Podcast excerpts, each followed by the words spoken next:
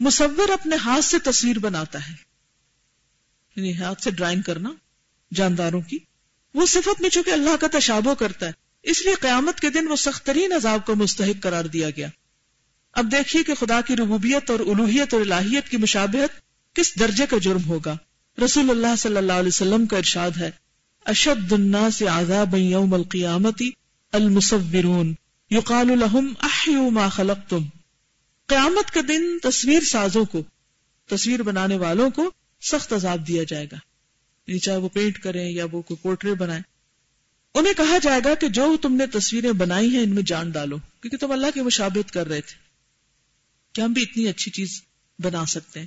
رسول اللہ صلی اللہ علیہ وسلم نے ایک اور موقع پر فرمایا، قال اللہ عز و جل ومن ازلم ممن ذهب يخلق خلقا كخلقي فليخلقوا ذرة فليخلقوا شعيرة۔ اللہ عز و جل ارشاد فرماتا ہے، اس سے بڑا ظالم کون ہے جو میری مخلوق جیسی مخلوق بنانے کے لیے چل کھڑا ہو؟ وہ ایک ذرہ اور ایک جو تو پیدا کر کے دیکھے۔ وہ بھی نہیں بنا سکتا۔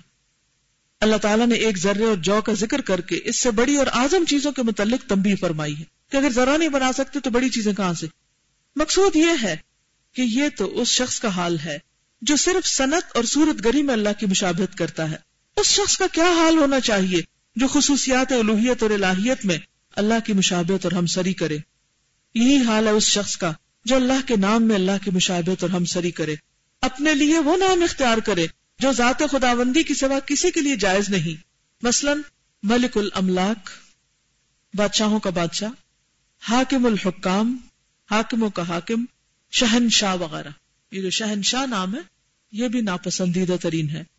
رسول اللہ صلی اللہ علیہ وسلم کا ارشاد ہے، ان اخنا الاسماء عند اللہ رجل یسمى بشاہان شاہ، ملک الملوک، ولا ملک الا اللہ.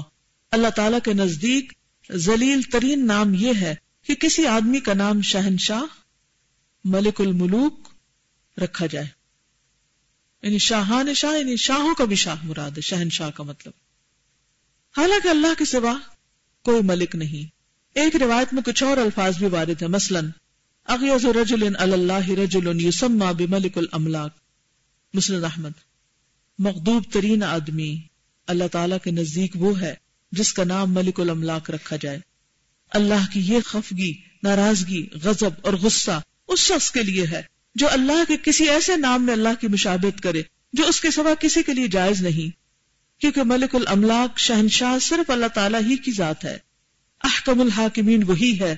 سارے حکام اور بادشاہوں پر اسی کا حکم چلتا ہے اور وہی شہنشاہ ہے۔ کوئی اس کا مثل اور ہمسر نہیں ہے۔ کوئی کوشچن ہو تو وہ آپ پوچھ سکتے ہیں۔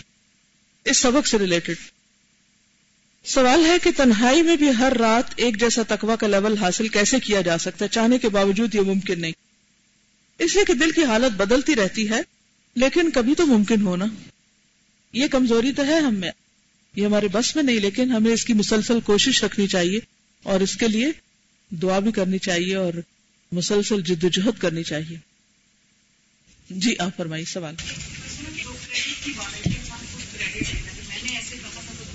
کہ میں نے کہ میں نے یہ دعا کی تھی تو جو قبول ہو گئی تو اس میں بھی آپ دیکھیے کہ آپ کس کو کریڈٹ دے رہے ہیں؟ اللہ کو اس میں دے رہے ہیں یا اپنے آپ کو دے رہے ہیں؟ یعنی مقصد کیا ہے؟ دل میں نیت اور ارادہ اور چھپا ہوا، کیونکہ یہ سمندر ہے، جس میں سے کوئی ڈھونڈنا بھی بڑا مشکل ہے۔ تو اس میں نیت اور ارادہ کیا ہے کہ لوگوں کو یہ بتائیں کہ میں مقبول و دعا ہوں، میری دعائیں بڑی قبول ہوتی ہیں۔ یا یہ کہ اللہ کا کتنا بڑا احسان ہے کہ اس نے دعا سن لی۔ ان ربی قریب مجیب۔ تو تعریف کس کی مقصود ہے؟ جی اور؟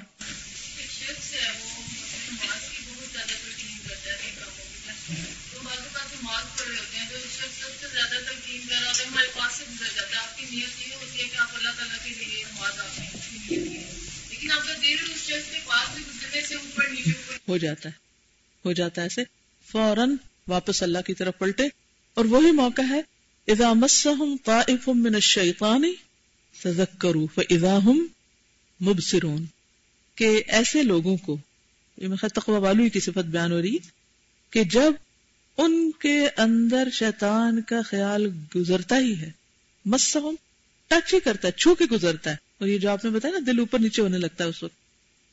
تو زکر ہوں تو انہیں فوراً یاد آ جاتا ہے، نو نو نو، مجھے مجھے اس کے لیے تھوڑی نماز پڑھنی تو اللہ کے لیے پڑھنی فیضا مبصر انہیں سب نظر آنے لگتا ہے پھر اس وقت کہ وہ کیا کرے، انہیں اپنی غلطی نظر آنے لگتی ہے۔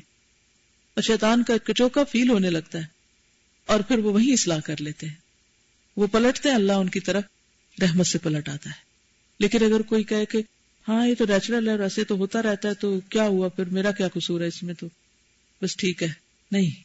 اصرار نہ کرے اپنی غلطی پر۔ فوراً کہ اللہ، تو بچا کے رکھنا۔ اور اس وقت اپنے آپ کو انسان دل ہی دل میں کہہ دیتا ہے تو میں کتنی کمزور ہوں، کتنی دفعہ غلطی کروں گی، ہر وقت میرا یہی حال ہے ہاں؟ یعنی اپنے آپ کو کوسے اس وقت۔ جیسے کسی بھی غلطی پر انسان کسی کو کوستا، خود کو کوسے۔ جی فرمائیے آپ۔ جی وہ ایک تو ہے نا نیچرل اور ایک یہ ہے کہ بندوں پہ روپ جتانے کے لیے تو آپ لوگوں کے سامنے تو بڑے توبہ طائب کرنے والے، یا بعض اوقات کیا ہوتا ہے؟ کہ لوگوں کو آپ کہتے کہ میں اب توبہ کر چکا ہوں فلاں گناہ سے اور چھپ کے وہی کر رہے ہوتے ہیں۔ تو آپ دراصل اللہ کے لیے تو توبہ نہیں کی، سچی توبہ تو نہیں ہے۔ یعنی بندوں پہ آپ نے امپریشن کیا ڈالا کہ اب میں یہ گناہ نہیں کر رہا۔ لیکن حقیقت میں آپ کر رہے ہوتے ہیں اور آپ کو خود پتا ہوتا ہے کہ آپ کر رہے ہیں۔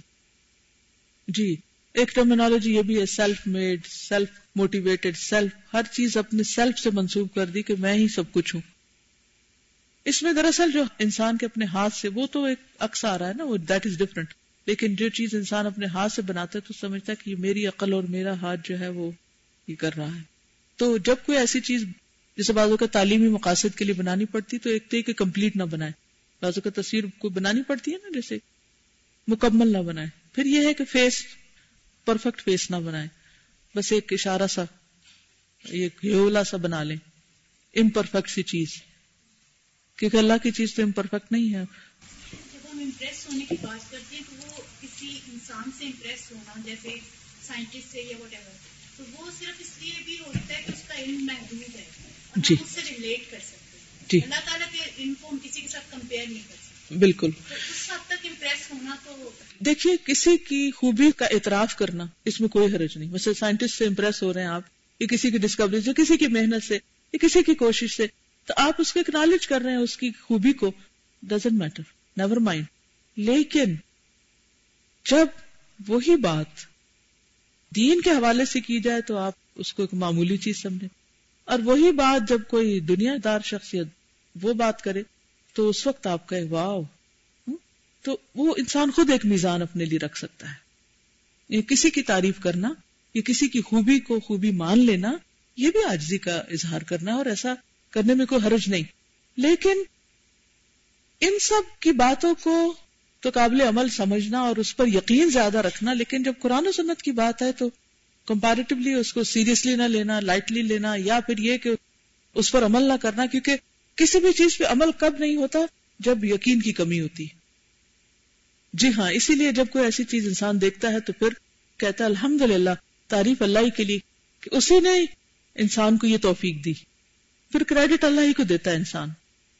مثلا بہت پیارا بچہ دیکھا آپ نے تو آپ کیا کہتے ہیں فوراً؟ کیوں؟ جو اللہ نے چاہا بنایا۔ کریڈٹ اللہ ہی کو دیا آپ نے۔ اگر تنہائی میں اچھی نماز پڑھتی ہوں لیکن جب کوئی دیکھتا ہے تو دل میں نہ چاہتے ہوئے بھی خیال آ جاتا ہے کہ میری اچھی نماز پڑھنے سے وہ یہ نہ سوچ رہا ہو کہ میں نے اس کو دکھانے کے لیے اچھی نماز پڑھی۔ حالانکہ ایسا نہیں، دل میں خیال آتا ہے کیا یہ نیت میں شرک ہے۔ اس کا میں نے ابھی پہلے ذکر کیا نا کہ خیال تو آئے گا۔ اٹس ویری نیچرل لیکن اس وقت آپ فوراً پلٹے اور اس خیال کو جھٹک کے پھر اللہ کی طرف رجوع کر لے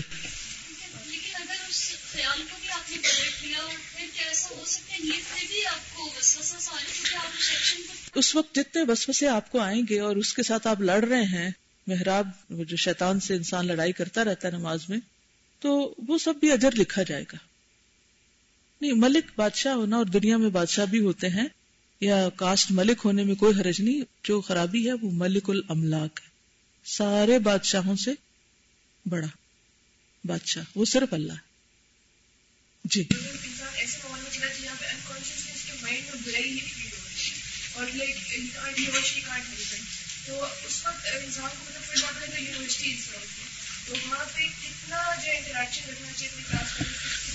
جی اس میں یہ ہے کہ ایک تو انسان ظاہر ہے کہ سب سے آئسولیٹ ہو کے تو نہیں بیٹھ سکتا اور معاشرہ ہمارا ایسا ہی ہے کہ ہر جگہ آپ کو سچے لوگ، مخلص لوگ، اچھے لوگ جن کے اندر بیٹھ کے آپ کے ایمان میں اضافہ ہو، ہر وقت اویلیبل نہیں ہوتے۔ لیکن ہر جگہ ایسے چانسز ضرور ہوتے ہیں کہ آپ اپنا ایک اپنے جیسوں کو سرکل بنا لیں۔ یعنی یہ نہیں ہو سکتا کہ کسی یونیورسٹی میں یا کسی خراب ماحول میں صرف آپ ہی اچھے ہوں۔ کوئی نہ کوئی اور بھی۔ آپ جیسا اچھا نہیں تو کچھ نہ کچھ اچھا ضرور ہوگا۔ اسی لیے پھر کیا کہا گیا؟ کون شادی کی۔ فوراً اپنا سرکل بنائے تاکہ آپ کو وہ سپورٹ مل جائے۔ اکیلے نہ ہو کیونکہ بل اصر انسان الفی خسر۔ اللہ امن الصالحات و بالحق و بالصبر یعنی ایک دوسرے کا ہاتھ پکڑنا، تھامنا اور لائک مائنڈیڈ لوگوں کا اکٹھے ہونا اور اکٹھے ہو کر زندگی بسر کرنا، یہ بے حد ضروری ہے۔ اجتماعیت جس کو کہتے ہیں۔ جی۔ صحیح ہے۔ آپ نے بہت کام کی بات کہی۔ کہ بعض اوقات اب اللہ کے لیے کام کرتے تو اس کو بھی اتنا ریپیٹ کرتے ہیں کہ بس اللہ کے لیے کر رہے ہیں، اللہ کے لیے کر رہے ہیں کہ اس میں بھی ایک طرح سے ریاکاری آ جاتی ہے، بھائی اللہ کے لیے کر رہے ہو، تو اپنے دل میں رکھو۔ زبان سے اتنا اظہار کر کر کے اس کو بھی گما رہے ہو۔ وہ بھی انڈائریکٹلی ریاکاری بن جاتی ہے، وہ بھی پھر۔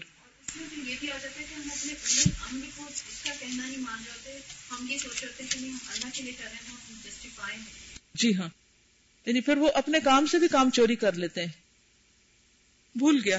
بھول جاتا ہے کہ میں نے دو سجدے دو رکعت پڑھ لی ہے ایک ہی پڑھی ہے پھر سجدہ دے دیا وہ۔ ایسے بھی کیا آپ کہہ سکتے ہیں؟ جس میں شک ہو شک کو یقین میں بدل لے۔ مثلا آپ کو شک ہوا کہ دو سجدے کیے یا ایک تو اس کو ایک بنا لے اور ایک اور کر لیں تاکہ آپ کی نماز تسلی والی ہو جائے۔ انہوں نے سوال کیا کہ جس طرح عبد الرحمان اور عبد الرحیم اور اس طرح کے مختلف نام ہوتے ہیں کیا یہ غلط ہے کہ عبد ہٹا کر باقی نام بولا جائے؟ اس میں آپ دیکھیے کہ کسی کو رحیم کہنا، رحیم تو ایک عام صفت عربی زبان کی، اس میں کوئی حرج نہیں۔ لیکن اگر الرحیم آپ نے کہا، تو پھر وہ ال جو ہے وہ اس کو خاص کر دیتا ہے۔ پھر وہ اللہ کے لیے خاص ہو جاتا ہے۔ تو وہ کہنا درست نہیں۔ اس کا یہ مطلب تو نہیں کہ کسی انسان سے کوئی کام کروانا منع ہے یا کسی سے کروانا نہیں چاہیے۔ اس میں یہ ہے کہ انسان اسباب اختیار کرے گا۔ یعنی کوئی کام کرنا ہے، مثلاً اگر مجھے پیاس لگے اور میں کہوں کہ پانی لے آؤ ذرا، تو اس کا یہ مطلب ہے کہ میں نے انسان پہ اعتماد اور توکل کر لیا کہ یہ میرا کام کرے۔ یہ نہیں اس کا مطلب۔ انسان انسانوں کے کام آتے اور کام کرنا چاہیے، لیکن اصل بات یہ ہے کہ کسی انسان پہ ایسی توقع رکھنا کہ بس یہی میرا کام کرے گا اور اللہ کو انسان بھول جائے، تو وہ چیز ٹھیک نہیں۔ اور خصوصاً غیبی طور پر یعنی اسباب کے بغیر کوئی کام کر سکتا ہے، یہ مراد ہے۔ جی۔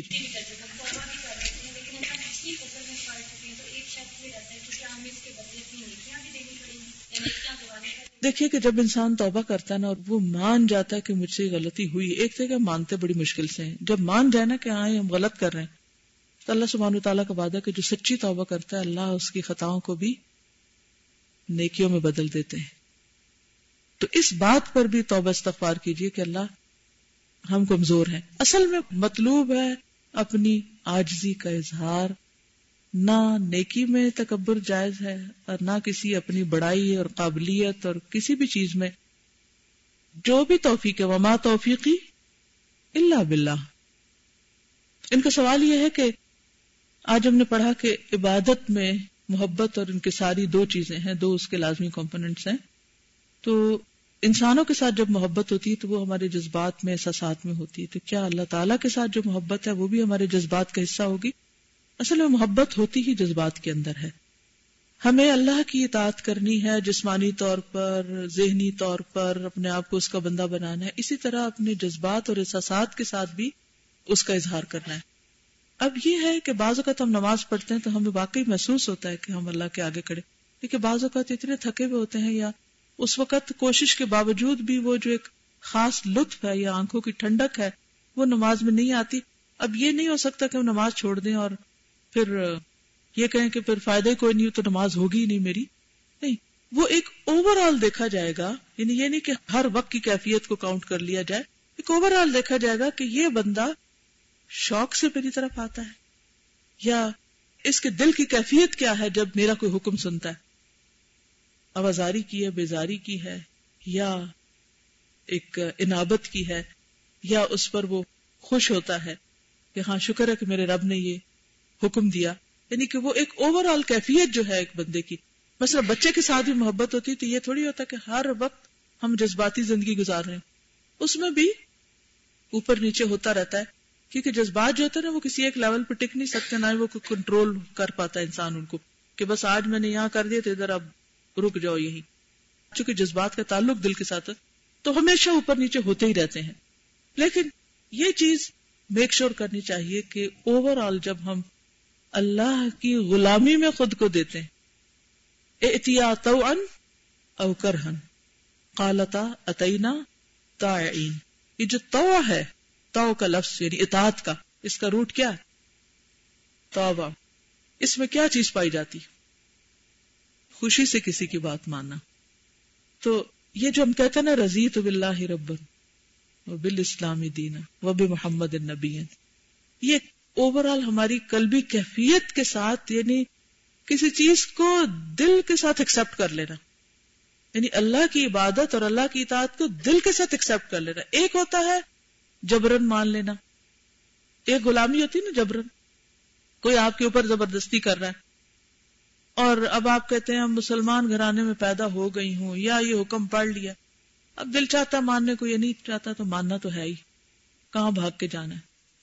اب دیکھیے کتنے مسلمان گھرانے ایسے ہیں کہ جن میں بعض اوقات ایسی چیزیں پائی جاتی ہیں کہ وہ خود اسلام کا مذاق اڑا رہے ہوتے ہیں یا یہ کہ بس ایسی مارے بندے نماز پڑھ لی، اس میں تو صرف اس لیے پڑھ لی کہ حکم ہے۔ تو یہ نہیں ہونا چاہیے۔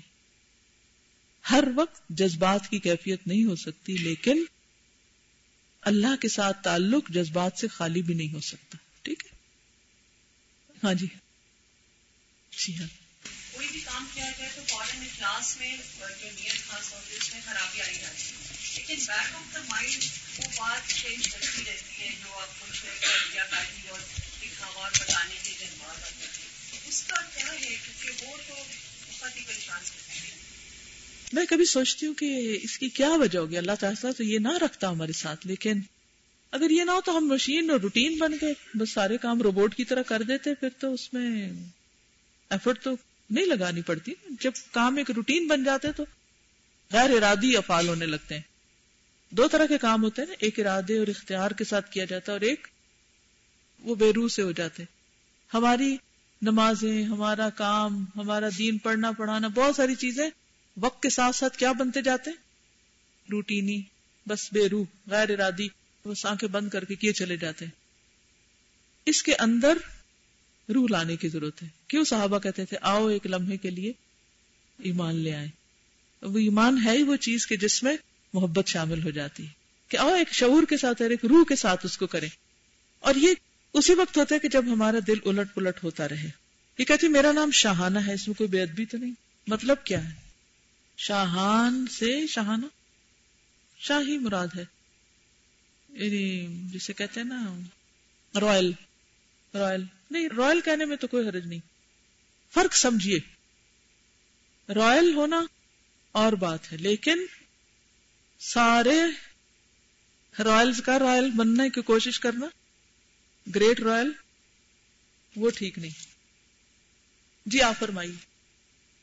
جی یہ کہتے ہیں کہ بعض اوقات ہم خود کو خود کچھ نہیں سمجھ رہے ہوتے کہ لوگوں کی تعریفیں اور لوگوں کی باتیں بار بار ہمارے کانوں میں پڑتی ہیں اور وہ ہمارے بارے میں بڑی توقعات رکھ لیتے ہیں۔ دو چیزیں ایک تو خیال رکھے کہ جب بھی کوئی تعریف کرے تو فوراً اپنے کو گناہ یاد کر کے استغفار کرنے لگا کریں اور کہیں نہ کہیں اپنی کوئی کمی کوتاہی خرابی کسی نہ کسی چیز کا ذہن میں لے آیا کریں دوسری بات یہ ہے کہ آپ یہ سوچا کریں کہ ان کو خود ہی پتہ چل جائے گا۔ اس میں یہی مفہوم ہے۔ اللہ ملا تو آخر نہیں بیماری کولون اللہ مجھے نہ پکڑنا جو یہ کہہ رہے ہیں، جو یہ سمجھ رہے ہیں۔ وہ جالنی خیر مما یہ اور مجھے اس سے بہتر بنا جو یہ سمجھتے ہیں۔ وقفر لی مالا یا اور مجھے اس بات پہ معاف کر دے جو یہ جانتے نہیں۔ اگر کسی سے کہا جائے دعا کریں تو ٹھیک ہے ٹھیک ہے مگر پیچھے نہ پڑ جائے اور ہر وقت یہی نہ جملہ ریپیٹ کریں۔ اب تو الہدا والوں نے اس کو تکیہ کلام بنا لیا ہے۔ اٹھتے بیٹھتے دعاؤں میں یاد رکھیے گا۔ سلام کریں گے تو ساتھ، خدا حافظ کریں گے تو ساتھ۔ میں کہتی ہوں ہر بات کی ایک حد ہوتی ہے نا۔ یعنی اس وقت خود ذرا تھوڑا سا اللہ کو یاد کر لیں۔ یعنی کہنے میں کوئی حرج نہیں، لیکن اتنا نہ کہے کہ دوسرا۔ اور پھر آپ دیکھیے کہ ہم ہر نماز میں تو کر ہی رہے ہوتے نا۔ ربنا اغفر لی ولی والدیا ولی المومنین یوم یقوم الحساب۔ کہنے کی تو ضرورت ہی نہیں۔ دوائی شافی بہت مشکل لگتی ہے، آپ کے بغیر کیسے پڑھ؟ دیکھا پھر میں ہی استاد تھوڑی ہوں۔ خصوصاً جب اس کا فائدہ اس کلاس میں ہوتا ہے، پھر اس کو پڑھنے کا طریقہ بتائیں۔ اوکے۔